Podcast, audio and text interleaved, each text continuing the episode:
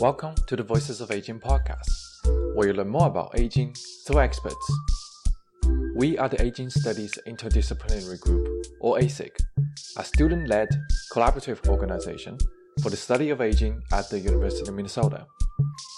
Every episode, we feature guests working in different aging related areas, and they share their experiences and wisdom. We release two episodes every month, and you can find us on Apple Podcasts Spotify, or wherever you get your podcasts.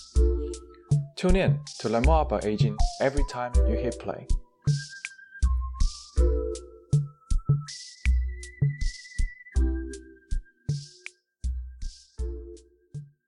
This is Madeleine with the Voices of Aging podcast. Today, our guest is Dr. Quinton Cotton. Dr. Cotton is the Robert L. Kane Postdoctoral Fellow at the University of Minnesota. His work is centered around addressing the needs of Black American um, Alzheimer's disease caregivers. Hi, Dr. Cotton. Thank you so much for joining me today. Thank you so much for having me. Happy to be here, Madeleine. I'd love it if we could start with um, you introducing yourself a little bit more, giving your background. How did you end up here? Absolutely. I'm a social work scientist. Um, my career began really as a result of a lifelong front row seat to social justice issues in communities. I wanted to use my life to understand problems that existed in societies and not just to understand those problems, um, but to implement action steps um, that would make social outcomes and health outcomes real, um, particularly for vulnerable populations and communities where we see challenges. And so I've always been drawn to um, issues of social justice, issues that involve human difference, um, but issues that some people would call um, sort of wicked problems. These are these problems that are so complex and so complicated, you don't know where to start. But the point is, you start somewhere and you start with a strategy. And so social work really gave me an opportunity to think about how do I understand issues? And it gave me this lens of thinking about the biological self, um, but thinking about the psychological self, the psychosocial self, the spiritual self, but how we as individuals are uniquely connected to our environments. And so social justice just isn't something that exists out in the world. Um, social justice becomes something that's personal because we're so connected to our environment. So my research, um, which really uh, looks at how dementia caregivers understand um, and manage their roles as uh, caregivers um, really is sort of rooted in this deeper understanding that I have about what it means to be in a community and to have that community support you and your family's health. That's wonderful. Thank you so much for sharing. Just for our better understanding, could you give a couple of examples of what you're talking about, what needs to be addressed, or what kinds of interventions or resources are you working on? Yeah, I think that there are several um, needs that should be addressed uh, more broadly. So, what I'm talking about right now is that many people in our country live in environments that are not appropriately resourced to support them in being healthy. Uh, what this means is a community that may not have a respite program uh, for seniors, a uh, community or a neighborhood that might be in a food desert, a, uh, neighborhood that may lack quality uh, transportation so that those residents of that neighborhood um, can get to medical appointments. And so when I talk about the environment, I'm talking about all of those things that we know contribute to a person and a community's overall health. Some people call this the social determinants of health. I, am sure most people are, are familiar uh, with, with that term. Um, but for me, that term, it's not just a term. It's not just a data point. It's a, a person's life that people live in those terms. And so what I want to do is to not only illuminate that those experiences exist, I want to illuminate and better understand what is happening in those environments. And more fundamentally, um, how do we support those environments at the structural level being designed and resourced in a way so that people can be healthy. I think that's so perfectly summarized and beautifully stated. I, I, can understand where your inspiration is coming from. And I'm also curious why did you choose within your research to specifically focus on dementia caregivers? Yeah, most immediately, I had a project um, that focused on infant mortality, and I, I, was the baby guy for for quite some time. Um, why I decided to focus on dementia, it, it has a lot to do with my training in social work. The person and environment perspective is something that I really believe is an important consideration my work in infant mortality um, has exposed me to a concept called life course. And we always talk about the product of nine months of pregnancy just isn't um, the delivery of a baby, right? Um, a healthy baby. Um, that everything that has happened over a person's lifetime, they carry with them and that shows up in so many unique ways. And and so for me moving from infant mortality to dementia it really is an extension of my issue or should i say my, my, my interest in life course. And so some of the things that individuals and communities um, face they change as we age but we're always aging, and we are always aging within the context of community. So my interest um, really is uh, more fundamentally about um, thinking about life trajectories, thinking about pathways. And so I spent some time thinking about what happens early on. And while the experience was great, that experience culminates. And for many people, the culmination of a life, unfortunately, might be experiencing um, a very uh, progressive and degenerative condition uh, called dementia, which is really an umbrella term uh, to refer to a set of neurological um, conditions uh, that, that impact um, folks. Um, so for me, that life course interest um, and now applying that to dementia was really a way for me of seeing what has happened over a person's lifetime and being able to view dementia from that context. I know your work also centers around Black Americans. Have you found, or what are your thoughts on the unique needs of Black uh, dementia caregivers? Yeah. Well, well, first, let me start off by saying that all caregivers have needs and those needs are, are, are similar i think that when persons take on the role of being a caregiver there is something about that role that impacts folks. Um, they immediately um, enter into a new psychological state. They immediately begin to think differently about how they show up. They begin to think about care differently and their role in the family. Um, I, I think that caregivers of all communities definitely have needs. Um, and some of those needs are similar.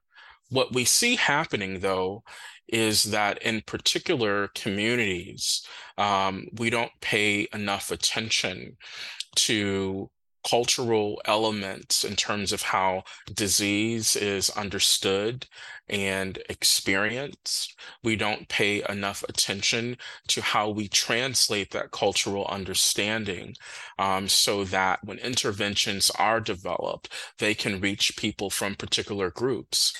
again, I, I, sort of mentioned this perspective before that I'm interested in person and environment. What we know is that environment shapes so much. I remember I'm from Milwaukee um, originally, and in the paper there, I remember this article that talked about the tale of two zip codes. Um, you know, if you were to go one block over this way, one block over that way, the community physically looks different. The wealth that's in that community is different. Everything about those communities are different, including the health outcomes. And so, one of the things that I think is an important consideration when we talk about, you know, why the focus on African Americans. Several reasons. What we know is that African Americans are two times more likely to be diagnosed uh, with dementia compared to non Hispanic whites. The piece about this that's really important is why do we observe this increase diagnosis among this population?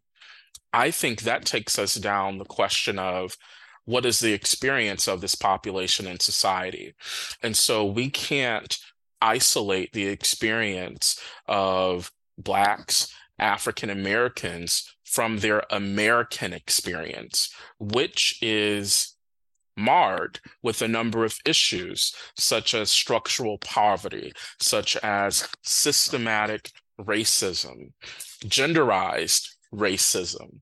And so when we talk about the unique needs of caregivers from this particular population, we have to view their experience through this unique cultural context, but also the social experience that people have. And I, I, think it shows up in so many ways. So, as a medical student, I'm certain that you've had lots of conversations about how patients of color experience healthcare. And it is these differential ways in which we all are present in society and how we experience society um, that sometimes can, can create more need, can create more burden, can create poor outcomes.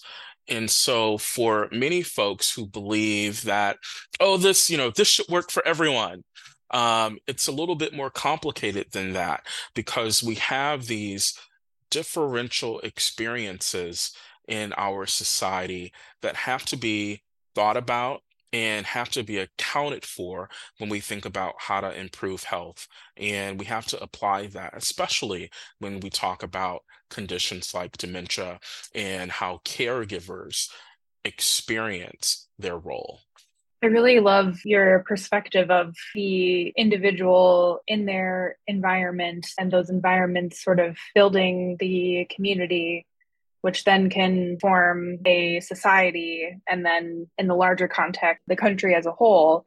And, you know, kind of thinking about that further, I'm curious, you've you've touched on this, what your approach to those layers is exactly. Like if you're thinking about targeting the environment in order to reach the individual or is that kind of your thought process or is there another way you're thinking about it?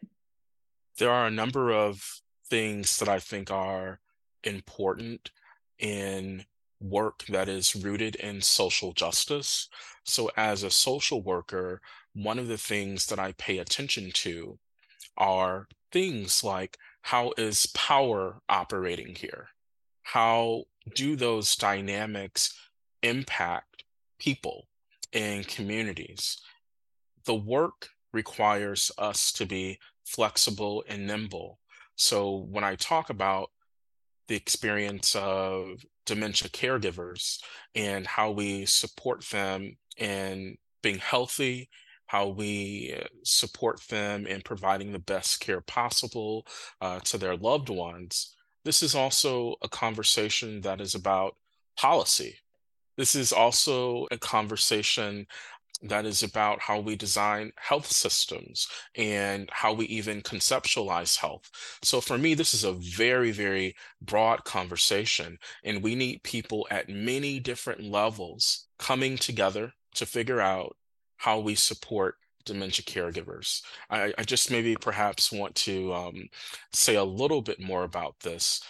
I think that the beauty of being in the academy is we all are trained in so many different ways. And so, folks who are trained in policy and government and history, um, they play an important role in thinking about how we perhaps address things at the structural societal level. But we also have other people like yourself who are in training programs who will be physicians and nurses and dentists and pharmacists and, and all types of people who are working for change at that level. And so I, I think the takeaway is when we have a conversation about health, when we have a conversation about how we look at issues these conversations have to range from how we think about what happens individually and connecting that individual to their larger society and thinking about what are the levers or what are the mechanisms for supporting health for individuals. How do we achieve that through policy? How do we achieve that through our health institutions? How do we achieve that through our government programs? How do we achieve that through our families? And so it really is a question um, that we should be answering at all of these different levels. And so the beautiful thing about that is that we all can have a hand in participating in improving health for ourselves and our, our families. And one more point to move on. What I'm also getting at in some way is that health is political. To transform health, we have to be involved in the democratic process. I, I think that, particularly for caregivers, um, people are so burdened already that we can't ask them to do a million things but we still need to have our attention applied to what is happening at the structural level because it has a direct impact on what individuals experience. So, as I'm sort of talking about all of this, I, I definitely want one message to be not that we just are connected to our environments, but an important mechanism or an important lever um, that we all can pull to support improve health is being much more engaged in policy work. Dr. Cotton, I think you are so valuable. Your words are so valuable. I think you're a real asset to our community here at the University of Minnesota. Um, so I just want to thank you so much for sharing your perspective. And I, I know that our listeners are really going to get a lot out of this. I just wanted to end because many of our listeners are a part of the University of Minnesota community. Many of them are students. Are there any opportunities that you can share, um, any resources for people to look at, or any plugs that you might have? Absolutely.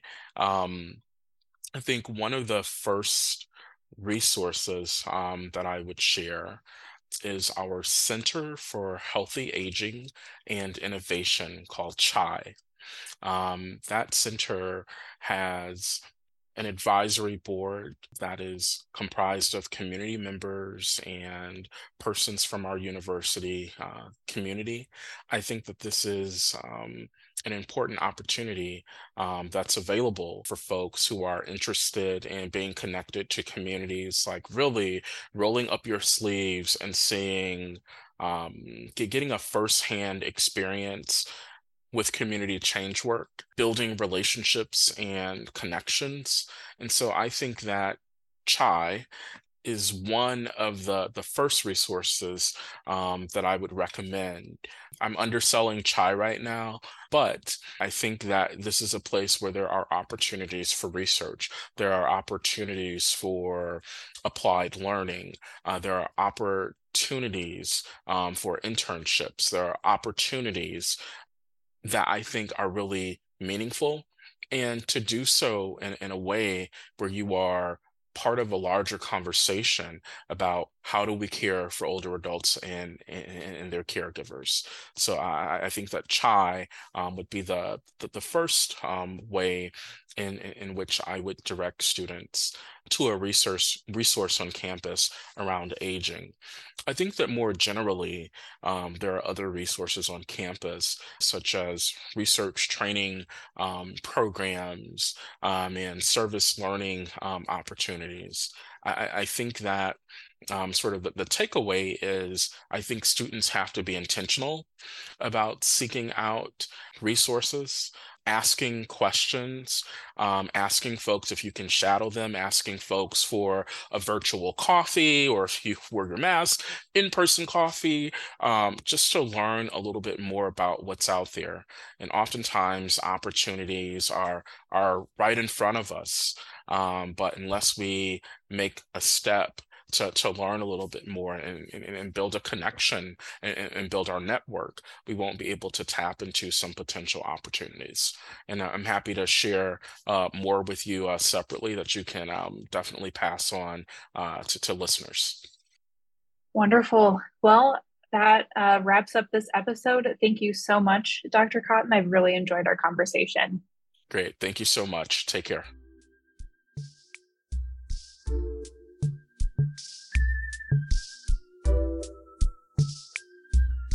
This podcast is brought to you by ASIG, the Aging Studies Interdisciplinary Group at the University of Minnesota.